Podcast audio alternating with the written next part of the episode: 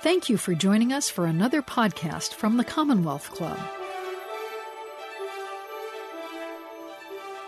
Hello, everyone, and welcome to today's virtual program of the Commonwealth Club of California. I'm LaDoris Cordell, retired California Superior Court judge, member of the Commonwealth Club Board of Governors, and your moderator for today. The Commonwealth Club has, of course, shifted from in-person programs to virtual events, and we are grateful for the support of our viewers. We appreciate your support of the club by visiting our website at commonwealthclub.org. And now it is my pleasure to introduce our distinguished guest, Congresswoman Jackie Speier, who represents California's 14th District. The horrifying attack on the U.S. Capitol has raised many issues about American democracy and the state of the country. People are feeling stunned, scared, and angry. What do we make of the attack and what it represents? How damaged is American democracy and what needs to be fixed? What will America look like after January 20th? And can the divisions in the country be mitigated? We're pleased to have Representative Speier with us to delve into these questions at this crucial point in history. She has served in Congress since 2008 and was present during the attack on the Capitol. Representative Speier serves on the House Armed Services Committee, the Permanent Select Committee on Intelligence, and the House Committee on Oversight and Reform. She is also co-chair of the Democratic Women's Caucus. Welcome, Congresswoman Speier. It's a privilege to be with you. Thank you, LaDoris. You know, I have the utmost respect for you, and I'm really delighted that we're doing this together. Well, thank you so much. I mean, you are one of my heroes. So my first question to you is, how are you doing? In 1978, you were pinned down on a tarmac. You were shot 5 times when fleeing an attack by a gunman in Jonestown. And 43 years later, Wednesday, January 6th, you're pinned down at our nation's capital during an armed insurrection. I mean, was it deja vu all over again for you? How are you? In many respects, it was. I was seated in the gallery and, you know, chose to hear the opening remarks and debate on the Arizona vote and whether or not it would be accepted, whether or not the resolution to overturn it would be accepted. And as we were sitting there, all of a sudden I saw the speaker exit the chamber. And, you know, not that she hasn't done that many times before, but there was an urgency to her walking out. And then shortly thereafter, the majority whip, Steny Hoyer, was escorted out. And then I knew that something was up. Shortly thereafter, one of the sergeants of the Capitol Police stood at the podium and said, the Capitol has been breached. And, you know, even when I say that now, there's kind of shivers that run down my spine because it is such a desecration of the symbol of democracy in our country. And as we sat there, he said, there's a pouch underneath your chair. Now, I've sat in the gallery many times. I never knew that there were canvas pouches under the chairs, but there was. We were told to unzip them. There was then an aluminum foil type packet inside. You had to tear that open, and there was the gas mask. And as soon as you pulled it out, it started operating. We were told to not put it on, wait. There was pounding on the doors. They locked all of the doors to the gallery. And then they asked us to start moving. And there is, you know, brass railings on each of the galleries. So it's intended so that you can't move from one to the other. So we were bending down, kind of crouched, trying to get through. And then we finally got to the other side, and it seemed like the most secure place to be was up against that wall. So if they entered and were shooting, you know, they would have to turn around to get to us. And as we were over in that corner, the pounding and the breaking of the glass kind of, you know, shocked us all. They told us to get down. So I laid down on that cold marble. And then there was a shot that rang out. And when that shot rang out, it really took me back in time. And I laid my cheek on this cold marble. I'll never forget that. And there was almost a sense of resignation that overcame me, because I was crouched down, not on the first level where there was a wall of sorts, but on the second level where the only thing between me and a gunman was the back of a chair, so some fabric and some wood. And I realized that, this could, in fact, be the end. So it was traumatizing for all of us, frankly, that were in that gallery. Since then, we've created a group of us called the Gallery Group, where we talk to each other. And we actually had a conversation with a healthcare professional on Sunday who, helped us observe what we should in terms of, the self-care necessary to overcome something as traumatic as that and the PTSD associated with it. We all process that kind of an experience differently. And I'll tell you a funny story. I remember getting on the plane the next morning very early, and the plane was packed. And it was packed with all of these Trump supporters, all of these members of that rally. And I sort of, sat meekly in my chair, kind of couched on the window side. So I got off that plane in Chicago. My thighs were aching. And I thought to myself, how did I sit improperly? And they ached all through the day. And then I realized when I talked to some of my colleagues who were there as well, there was that adrenaline rush that happens. We were, crouched down. We were moving through these various galleries. So our muscles were, activated. And, it took a couple of doses of ibuprofen to relieve that, but it was all part of the experience. Wow. Oh, wow. There is video of at least one police officer taking a selfie with the mob and another of officers removing barriers to allow the mob to freely enter the Capitol. So, history is important. In Nazi Germany, a private security detail cleared the halls of Hitler's opponents during his rallies, and those security forces became the Nazi stormtroopers. There's a very strong implications that there are mob sympathizers, right-wing extremists embedded in the Capitol Police Department. And this certainly doesn't bode well for the inauguration. In a letter dated January 8th to Speaker Pelosi, you have called for the creation of an independent commission to investigate the security failures at the U.S. Capitol. And I read your letter, and it listed 18 areas of inquiry. And can you tell us maybe what are some of those areas that you want looked into, and what is your take on the failure of security to protect the Capitol? Well, it's a very serious question. I think all of us have spent a fair amount of time conversing among ourselves about the lack of security. There was a decision made not to use lethal force.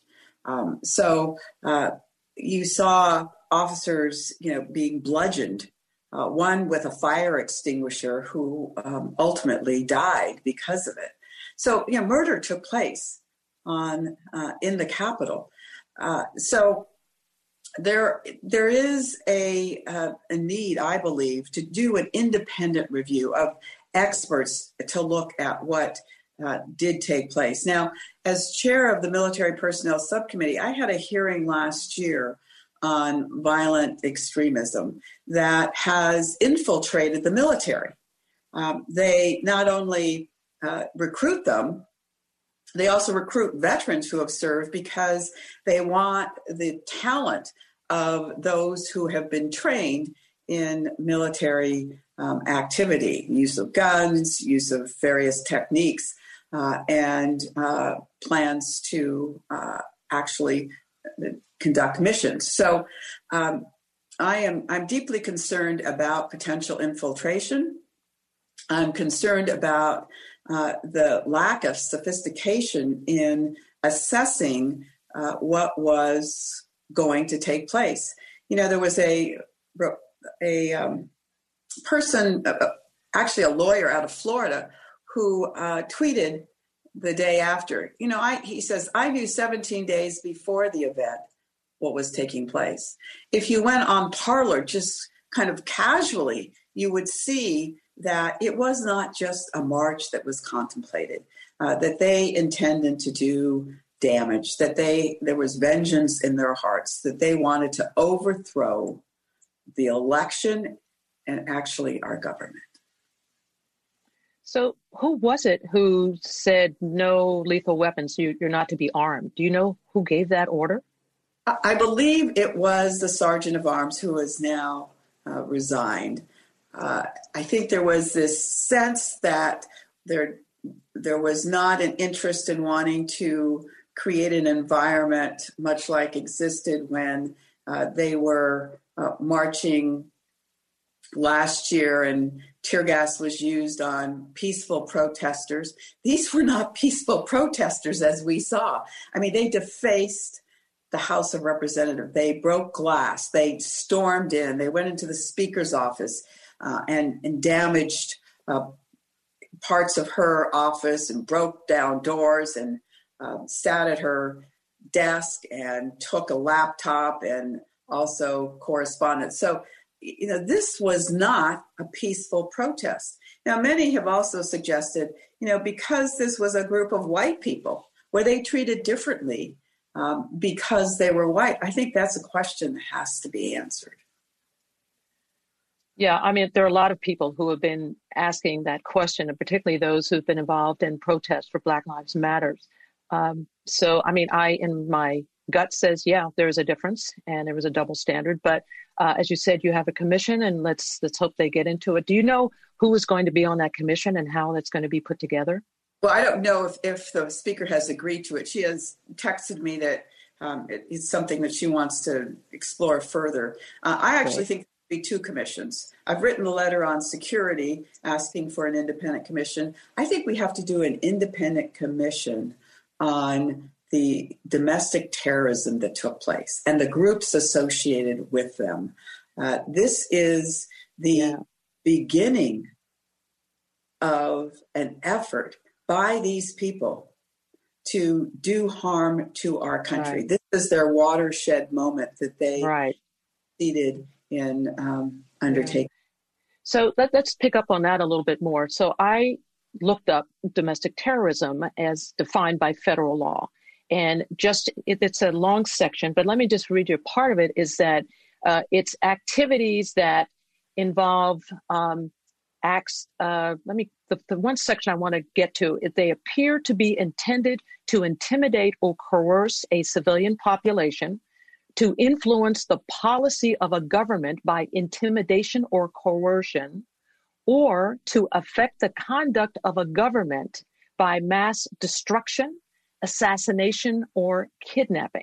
So that's part of the federal definition. Now, what I was surprised to learn, however, is that domestic terrorism is not a federal crime. International terrorism is a federal crime, but there is no crime for domestic terrorism. So the question I'd like you to talk about is it time to consider introducing legislation to make domestic terrorism a federal crime? Or, because there is an argument on the other side that says maybe it's best not to, since if it's a federal crime, a president could pardon anyone charged or convicted of domestic terrorism. And then finally, you know, do you think that there would even be Republican support for a law that made domestic terrorism a crime? I don't think there's any question that we have to explore whether or not to make it a crime. I had attempted in the last National Defense Authorization Act to make violent extremism a crime under the Uniform Code of Military Justice. Now, ironically, that passed in the House and it was taken out in the Senate, in part at the request of the Department of Defense. So I do believe that it is a serious offense. It is going to be with us for the foreseeable future. And we have to be prepared to bring actions against those who engage in that conduct. Wow. So do you believe that, or would you be someone who would be willing to put forward that kind of legislation? I certainly will explore that effort. Right. Impeachment, we know the resolution, it's officially on the table now. Things are moving. And I'm wondering if there should be consideration of the 14th Amendments. It's the Article 3 and the 14th Amendment, the third clause, to expel lawmakers who fomented the insurrection. I mean, I have a view that it's important to bring work for unity, but I think with unity comes accountability. And there are people, I believe, lawmakers who should be held accountable. So this idea has been floated by some progressives in the Democratic Party in the House. The section I'm talking about, it basically says, this is in the 14th Amendment, no person shall be a senator or representative in Congress or elector of president and vice president or hold any office, civil or military, who shall have engaged in insurrection or rebellion or given aid or comfort to the enemy. So the question is this something that should be talked about, utilizing the 14th Amendment? Lawrence Tribe, who is an expert on constitutional law, has said, don't do it. He is absolutely warned against it. I'm not sure what his reasoning is, but I did see something this morning where he has weighed in and said that is not the direction that we should be going. So do you have any thoughts about that? Well, I think expelling members who are aiding and abetting would be hard to make the case for. Censure may be a more appropriate action to take.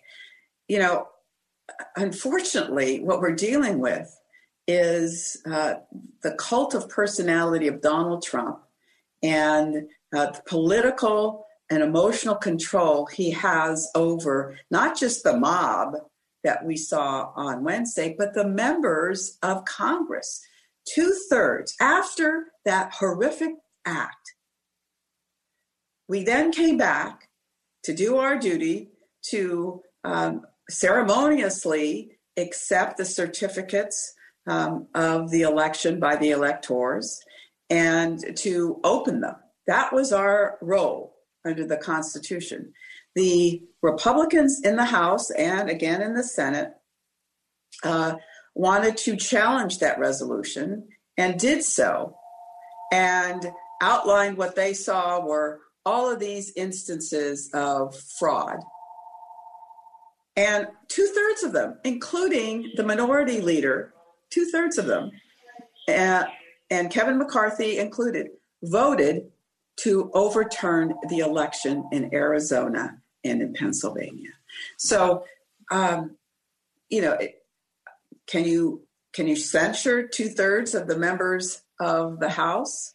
I don't believe you can. You certainly, I don't believe, can expel them.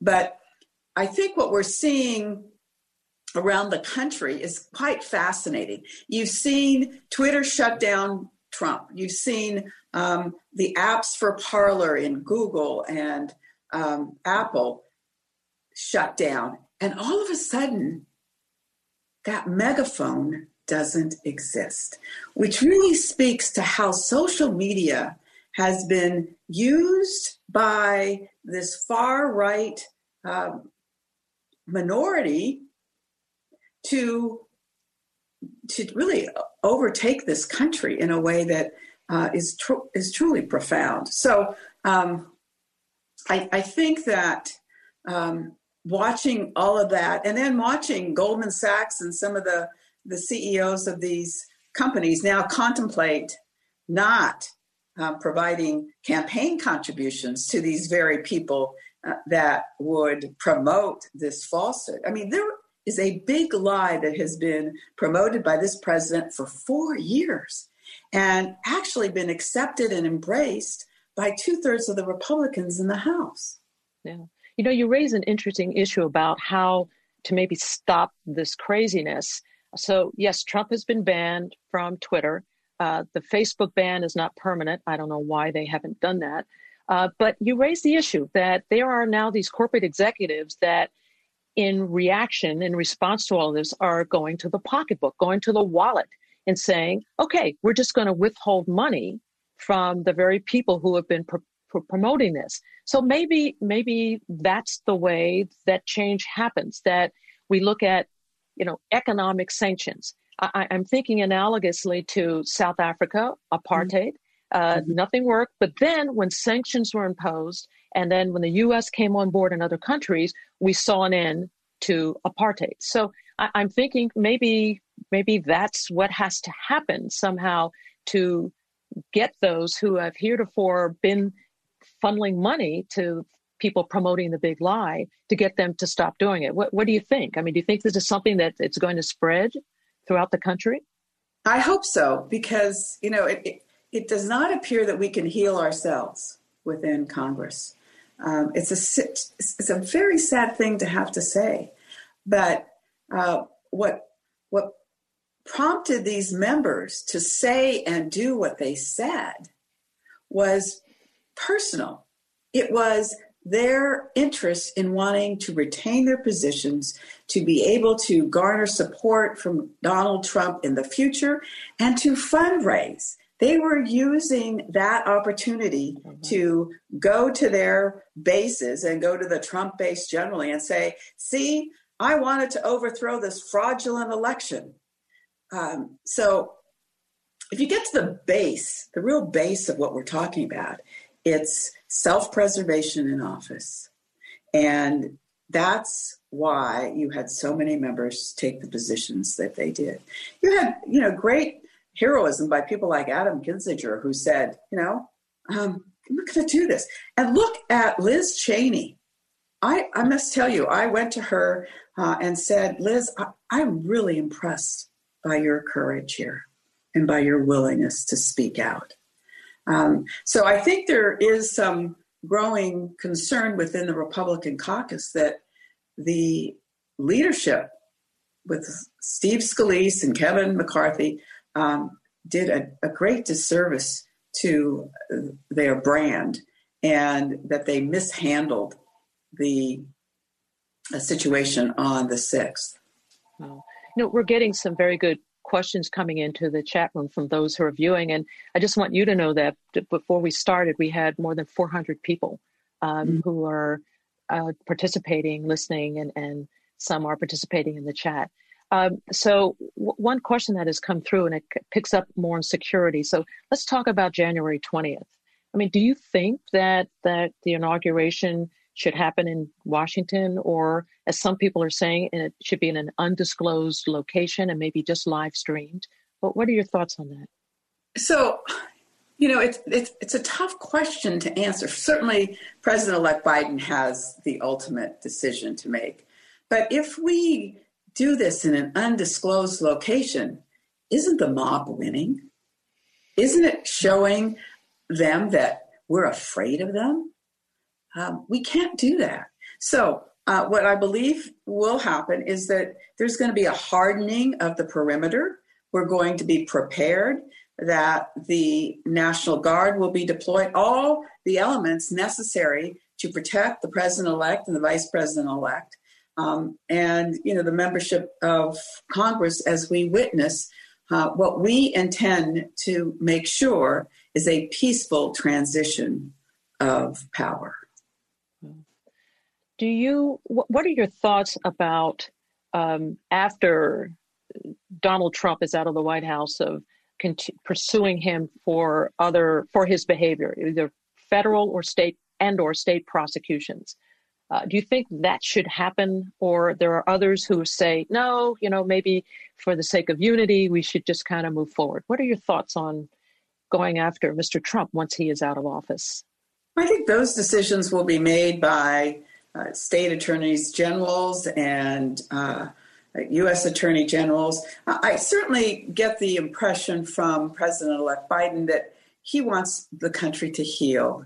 He wants to be able to move forward. We have such horrific issue, separate and distinct from what just happened, with 375,000 now Americans dead from COVID, that we've got to keep our eye on what's the most important. So while some of that may take place, and nobody is above the law, and the president has for 4 years conducted himself as if he is, because he's had the protection of an attorney general opinion some decades ago that you cannot charge a seated president. Well, once he's a regular U.S. citizen again, I think he's going to be subject to the laws just like everyone else. And I think that Michael Cohen, I remember sitting in that committee hearing when Michael Cohen testified, and I think Michael Cohen had it right. And if you go back and listen to any of his testimony, it's actually pretty prescient about how Donald Trump would not accept a peaceful transition of power, that he had engaged in tax evasion, insurance fraud, bank fraud. I think all of those will come true, that we will find all of that. I mean, he is who he is, whether it's, being a charlatan and a barker for Trump University or his foundation. Everything about him is fraudulent. And we've got to be willing to come forward and say it.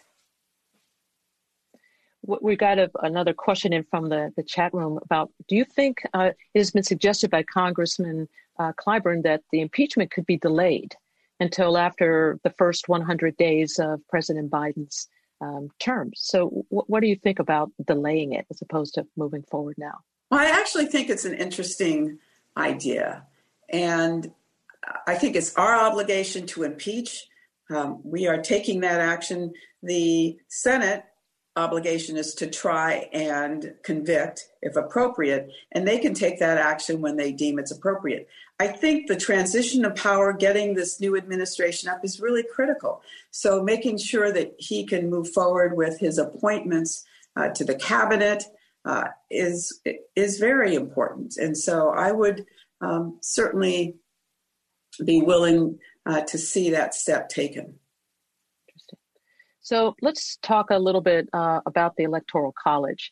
You all met, the Senate met on January 6th. Everyone met to conclude the presidential election.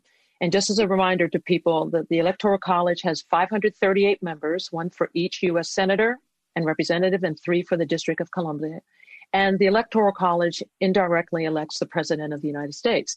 And just as a bit of history, the college was a compromise between those who wanted Congress to elect the president and those who wanted the popular vote to elect the president.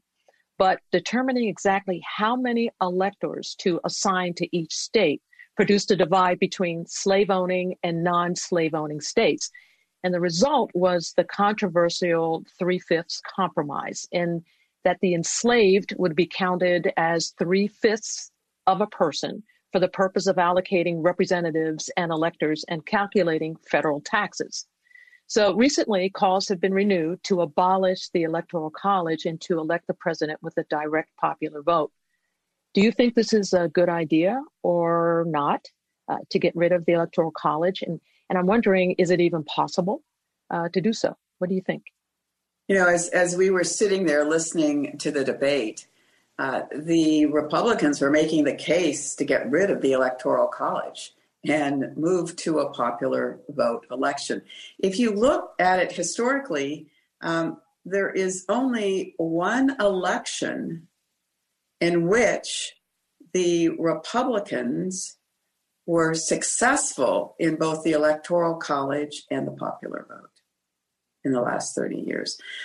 As populations move to each of the coasts, and they get focused there, it means that many of these smaller states have a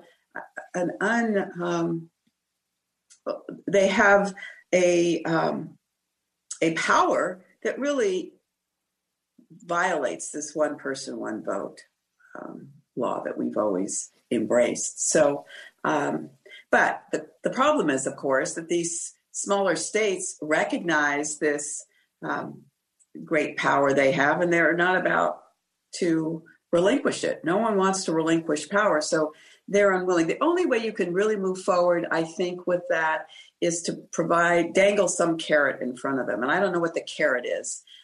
It's always probably money, but that would be the only way I think we're going to be successful in the near term. I think it's an idea that should stay alive, and we should keep talking about it. Of course, I'm troubled more by the underpinnings of it, how it even came to be. But I think it's something that I know a lot of people now are writing about it, talking about it more, but it's certainly, I think, a major issue as we go forward. More than 70 million people voted for Donald Trump. And now the big lie told by Trump that the election was, a fraud has led to this armed insurrection. The divisions in our country are as stark as they were during the Civil War, maybe even more so. And there's also this grand delusion that COVID-19 is a hoax. For example, it's estimated that maybe only 5% of the mob wore masks on January 6th. There's also footage from the insurrection of a noose, Confederate flags. And let's not forget some of those in the mob at the Capitol wearing anti-Semitic shirts with Camp Auschwitz and one with 6MNE, 6 million Jews murdered, not enough. Trump's endless repetition of lies has not only made fiction plausible, but made criminal conduct the norm. So my question to you, Congresswoman, is should the focus be on mending fences and trying to engage with Trump supporters, or is this a divide too wide to bridge? Should we just focus on the Biden-Harris agenda, full speed ahead, and cross our fingers? Well, that's the ultimate question, isn't it, LaDoris? I would say this. If you look at who made up this mob, it was made up of anarchists, white supremacists, and anti-Semitics. And they used Donald Trump to give their voice amplification. And he used them for his interest in wanting to retain power. So it is a toxic brew that really needs to be diluted. I think that we need to move forward with the Biden-Harris agenda. I also think that, Democrats rightfully have been criticized for losing touch with working Americans. There was a book written by, I think his name is Thomas Frank, about Listen Liberals.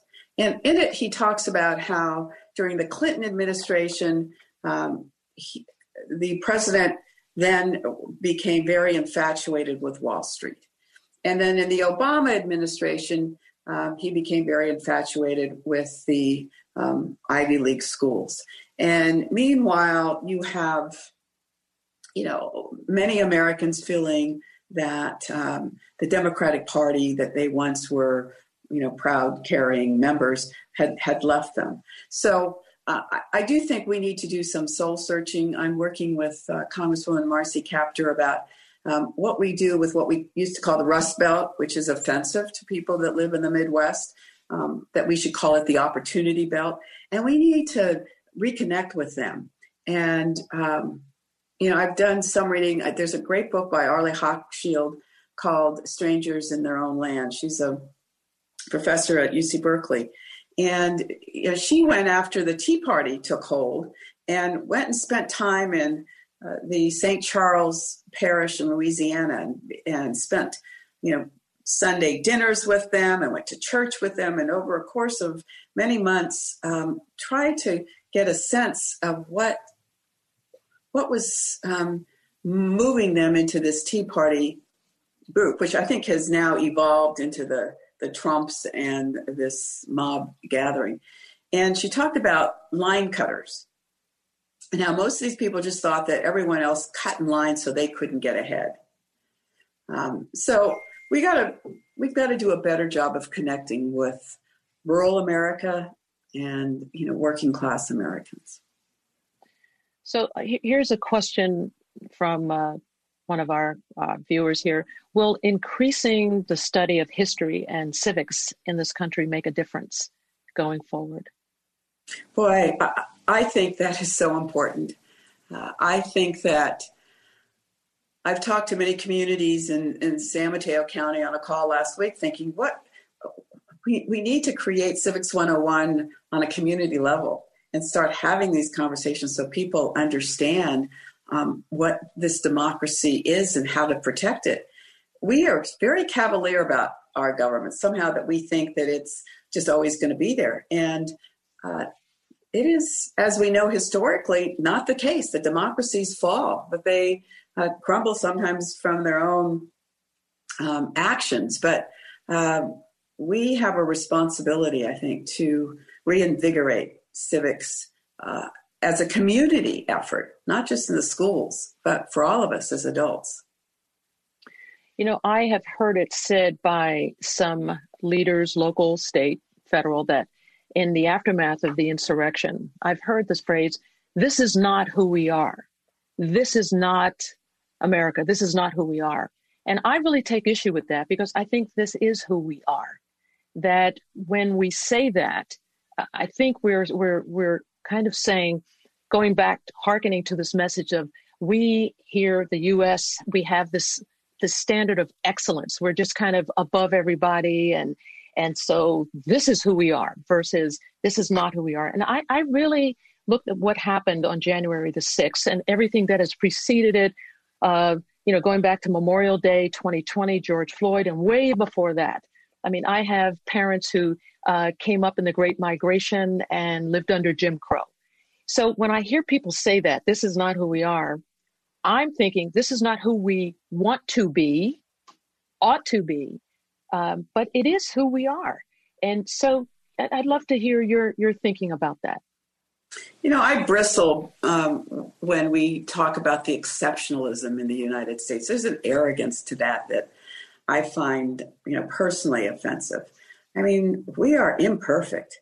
It is an imperfect union, but one that we aspire to make more perfect.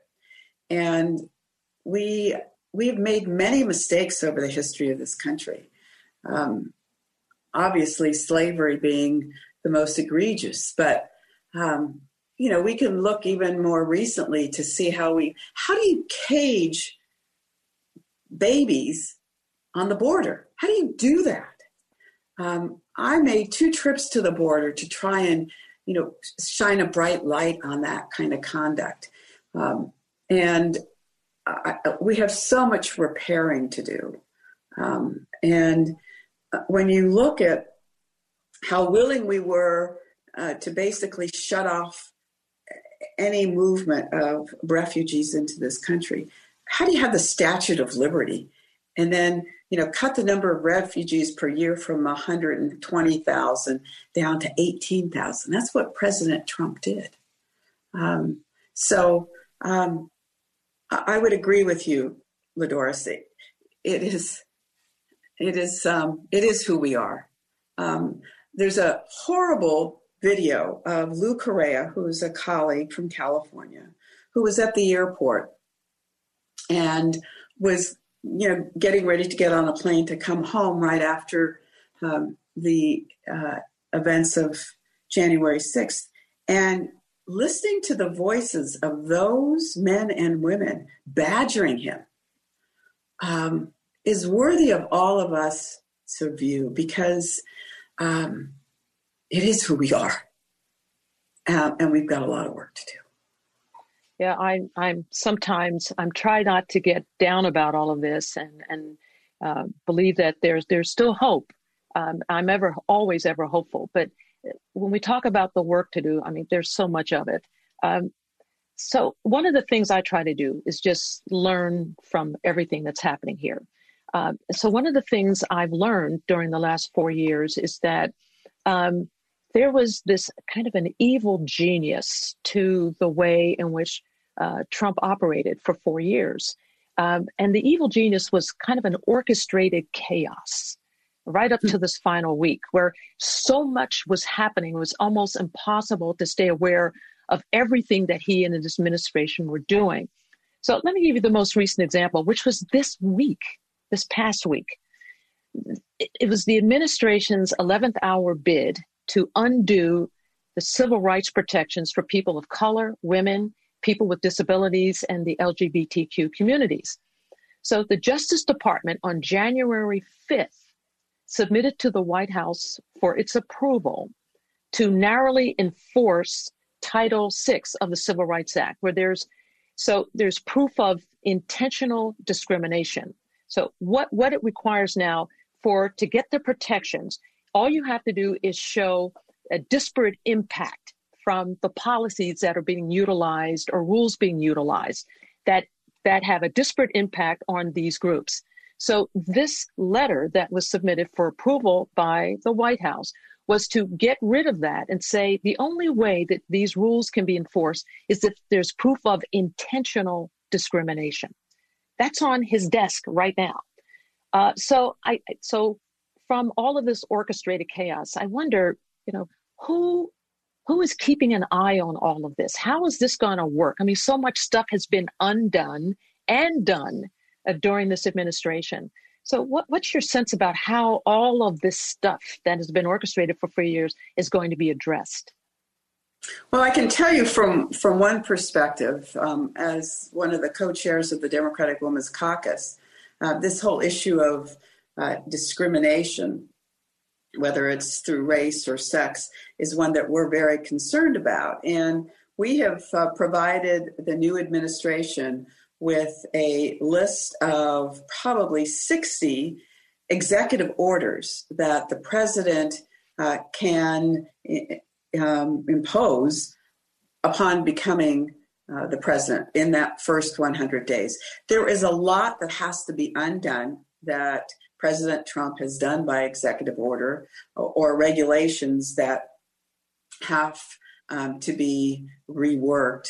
And I think the president's new cabinet is up to the task. So I'm optimistic that we have a good handle on what these actions are and how they have to be unraveled. So let's talk about the Thomases. So there's Clarence Thomas and there's Ginny Thomas, his spouse. So recently information has been disclosed that Ginny Thomas was a strong supporter of, if not actively involved in this insurrection, this whole mob gathering. And I saw one thing on social media. Again, I don't know if it's true or not, but there was one indication that she had actually financed and paid for some of the buses that brought some of these folks in to try to tear down the Capitol. So the question becomes, if indeed all of this were true, I'll just give you a hypothetical. I think most of it is that she engaged in all this behavior. The question is, what does that mean with respect to Clarence Thomas's tenure on the Supreme Court? So there are some people who may say, well, what do you mean? They're two different things. She's doing that. He's on the court.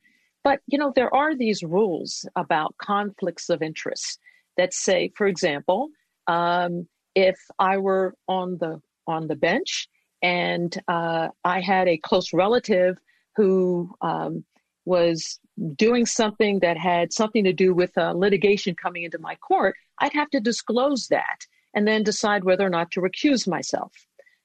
So there are these kinds of things, conflicts of interest, the appearance of the conflict of interest or actual conflict. So do you have any thoughts about that? I mean, if she was, and she is, we all know that's pretty clear that she's on the extreme right.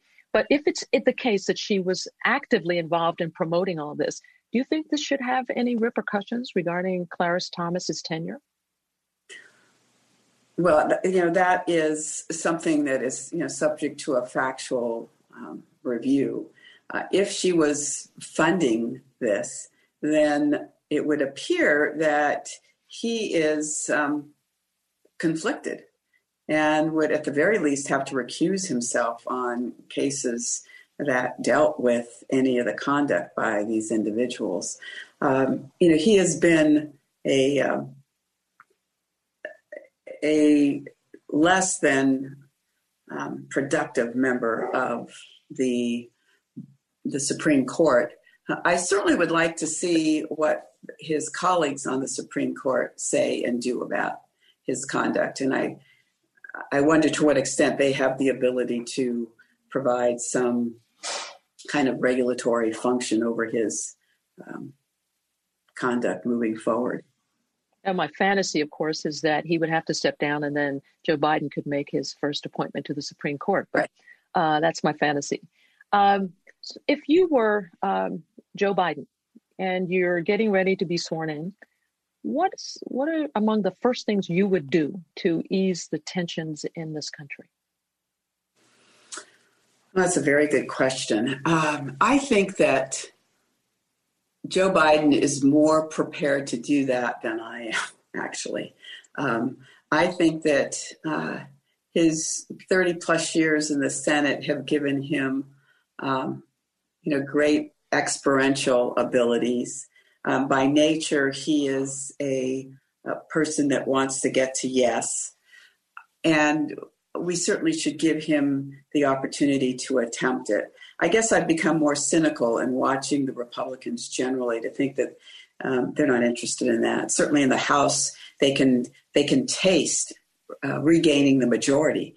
And so much of what I think Kevin McCarthy was doing was this, with his pugnacious nature when he introduced the speaker on the day that we were sworn in, was, kind of messaging all of that to the base and to Donald Trump so that they could, move forward with that. So in terms of healing our country, I think we have to do a lot more listening. I mean, as much as I find everything that was done by that mob despicable, we've got to find out what is it that motivates them. And I don't, besides hatred and bigotry and anti-Semitism, what is their core? Yeah. Well, one of the things that Bernie Sanders has said is that what we need to do is address their economic well-being of Americans. And that gets back to what you were saying about how you think that at some point Democrats lost touch kind of with those maybe in rural America, but those even who are just, low income, who are, just not getting, really benefiting from what this country has to offer. And Bernie Sanders suggested that really should be the focus. And once people start appreciating that it is Democrats that can make them feel better in terms of how they can live their lives, both economically, their social stability, that may indeed be a factor in kind of bringing us together. That being said, there are those people who are just haters, who just, they have issues with, the fact that I have melanin here and that, people are Jewish. There are those, and I can't spend any time on that. I don't have any desire to be in conversation with folks who think like that. So did you happen to see the 60-minute interview of Speaker Pelosi last night?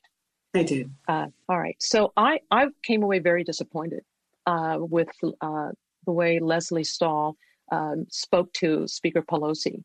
I felt she was combative, she meaning Leslie Stahl. But in addition, I was really concerned about questions that were asked. So one that came up. Now, remember, we've just come off of this insurrection. Nancy Pelosi's life was absolutely threatened. I mean, they were clearly making a beeline for her office and for her. And, one of the questions she's asked among them was, what about your age? And, the fact that, you're of this age and you're not bringing up people who are, younger people in your stead. And Nancy Pelosi took issue with that. But, and there were others. And other questions that were that she raised with Nancy Pelosi that I felt were just entirely inappropriate and combative, especially in light of what just happened. I don't know, what was your read on that? And also your take on Nancy Pelosi, just in general. Well, Nancy Pelosi will be 81 in March.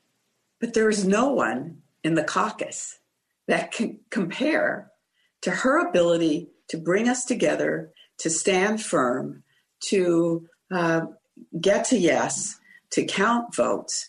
And, you know, there's a lot of competition that exists among people that get elected to public life, right? And there's lots of young people in Congress that are anxious to move up. And I certainly respect that.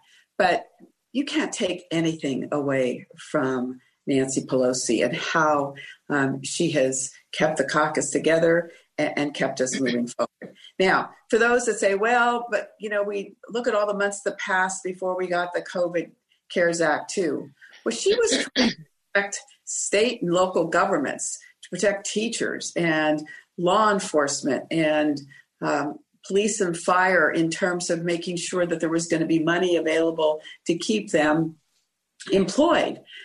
So, you know, hindsight is always 20/20, but I do think that it's very easy to look at something like that and say, well, there should have been this effort undertaken. You can't lose sight of the fact that Mitch McConnell did to Nancy Pelosi what he did to Merrick Garland. Just frustrating any effort to move forward in a positive way. So I think Leslie Stahl was being an aggressive reporter, but I think that Nancy Pelosi, as our speaker, has shown us over and over that she's capable of pushing back, as I think she did. So talk to me about Stacey Abrams. Rock star. Goddess. I mean, I don't know what she wants to do with her future, but she's an extraordinary talent. And she has, I think, in a very significant way, given us the opportunity to have the Senate work in conjunction with the House to move a policy agenda that's going to help America. So she's truly amazing. Yeah, I'm curious as to whether or not she will again make a run for governor in Georgia. But she's a force. She's absolutely a force. And I guess people really need to understand that she spent a decade, she spent 10 years working to get voters, Democratic voters together in Georgia and get them organized. And she absolutely pulled it off. And not her alone, but she was really the moving force that really did this. Well, she created all these entities, you know, all these nonprofits to operate. So just a very strategic mind. So, you know, Georgia may be her first goal, but I hope it's not her last goal. And, you know, I'd like to just say, LaDoris, one of my colleagues in this, you know, group that we call the gallery group, where we were stuck in the gallery together, was saying how it was, you know, how she can't blend in. So that the fear and anguish and sense of insecurity that someone who is not white has when you're dealing with these kinds of forces is really something that, as a white woman, I want everyone in my world to know that we have got to recognize that it is a different world for people who are not white in this country. And that was very obvious during the insurrection and after.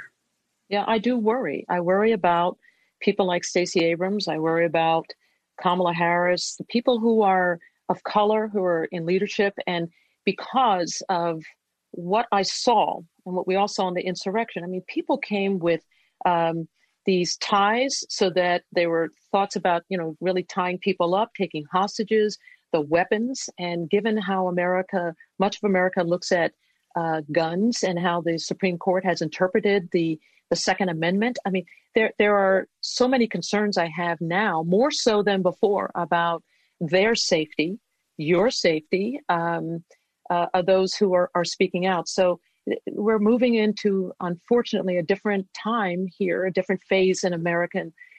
But I still believe that democracy is going to hold strong and that we're going to push through this. Not long ago, I was standing in line waiting to enter a store, and everyone was socially distancing and they were wearing masks. And my mask had on it the words Black Lives Matter. So I was startled when this white man who was not wearing a mask walked up to me.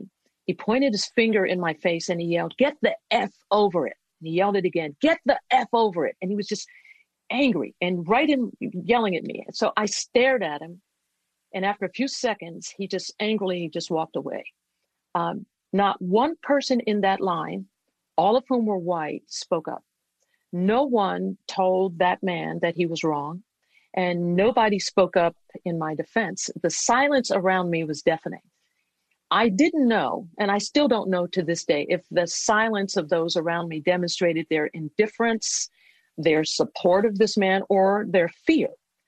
Whatever the reason, the man who was outraged by my presence in a public space walked away, likely emboldened to insult others who look like me.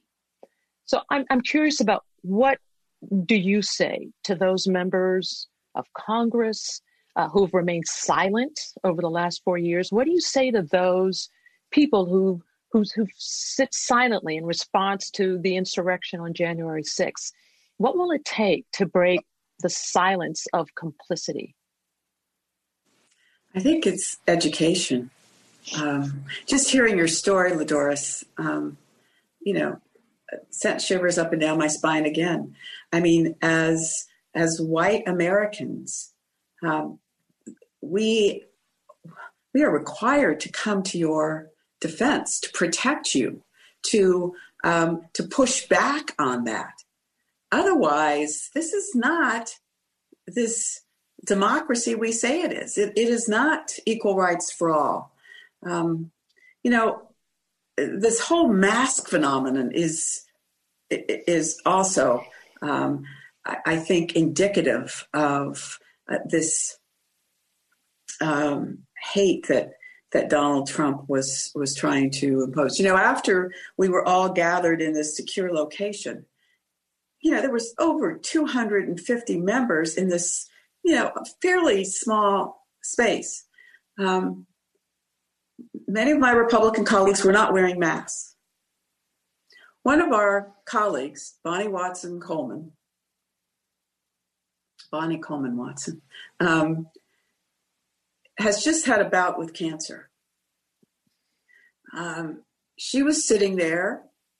We got a notice this morning that she's tested positive for COVID now. I'm in the process of drafting a letter. If members of Congress are unwilling to wear masks to protect others from their potential risk of spreading this, when 58% of those that spread it do not have any symptoms, then that is like an act of committing a injury on someone else and or death. I get to a point where there are no words. There just are no words. I'm going to see if we have any more questions. Here's one last question I'll take from our grab. Do you see any possible changes in gun laws following this insurrection? Well, I do believe now that we have the House and Senate and the presidency that doing something as modest as making sure that everyone has a background check before they can get a gun will probably pass very quickly. But it really is only closing loopholes in what is the existing law, as we all know. It's just making sure that if you buy a gun online or if you buy a gun at a gun show, that you're going to be required to have a background check. Now, we need to go further and make sure that the purchases of single individuals to other single individuals is subject to this as well. And we'll see if we're going to be successful in getting it. But that will be the first step. It will be an important step. But, you know, getting an assault weapon ban passed again is something that I would certainly appreciate us doing. So we have it in California, but again, you know, the borders are porous. And so AK-47s can move around. I am one of the co-authors of legislation to prevent members from bringing guns onto the floor. Believe it or not, there is a means by which a member of Congress can bring a gun into the Capitol, can't bring it onto the floor, but could bring it into the Capitol. And I think we've got to prevent that from happening. Wow. So Congresswoman Speier, our time together has come to an end. And I can't thank you enough for your common sense, your smarts, your calm, and your courage. So I want to close our time together with the words of Dr. Martin Luther King Jr., who cared deeply about our country and about our democracy, and who understood the importance of people like you, Congresswoman Jackie Speier, who have the courage to speak truth to power. And he said this, he said, it may well be that we will have to repent in this generation, not merely for the vitriolic words and the violent actions of the bad people, but for the appalling silence and indifference of the good people who sit around and say, wait on time. Somewhere we must come to see that social progress never rolls in on the wheels of inevitability. It comes through the tireless efforts and the persistent work of dedicated individuals. And without this hard work, time itself becomes an ally of the primitive forces of social stagnation. So we must help time. We must realize that the time is always ripe to do right. I thank you, Congresswoman Jackie Speier, for always making the time to do right. Our thanks to you. We also thank our viewing audience. I am LaDoris Cordell, and now this program of the Commonwealth Club of California is adjourned. Be safe, everyone. You've been listening to the Commonwealth Club of California. Hear thousands of our podcasts on Apple Podcasts, Google Play, and Stitcher. If you like what you've heard, please consider supporting our work and help us bring 500 programs a year to listeners like you. Go to commonwealthclub.org/donate. Think your way around the world with our travel programs to exciting domestic and international destinations. And when you're in the Bay Area, please join us live at our events. Thank you for listening and for your support.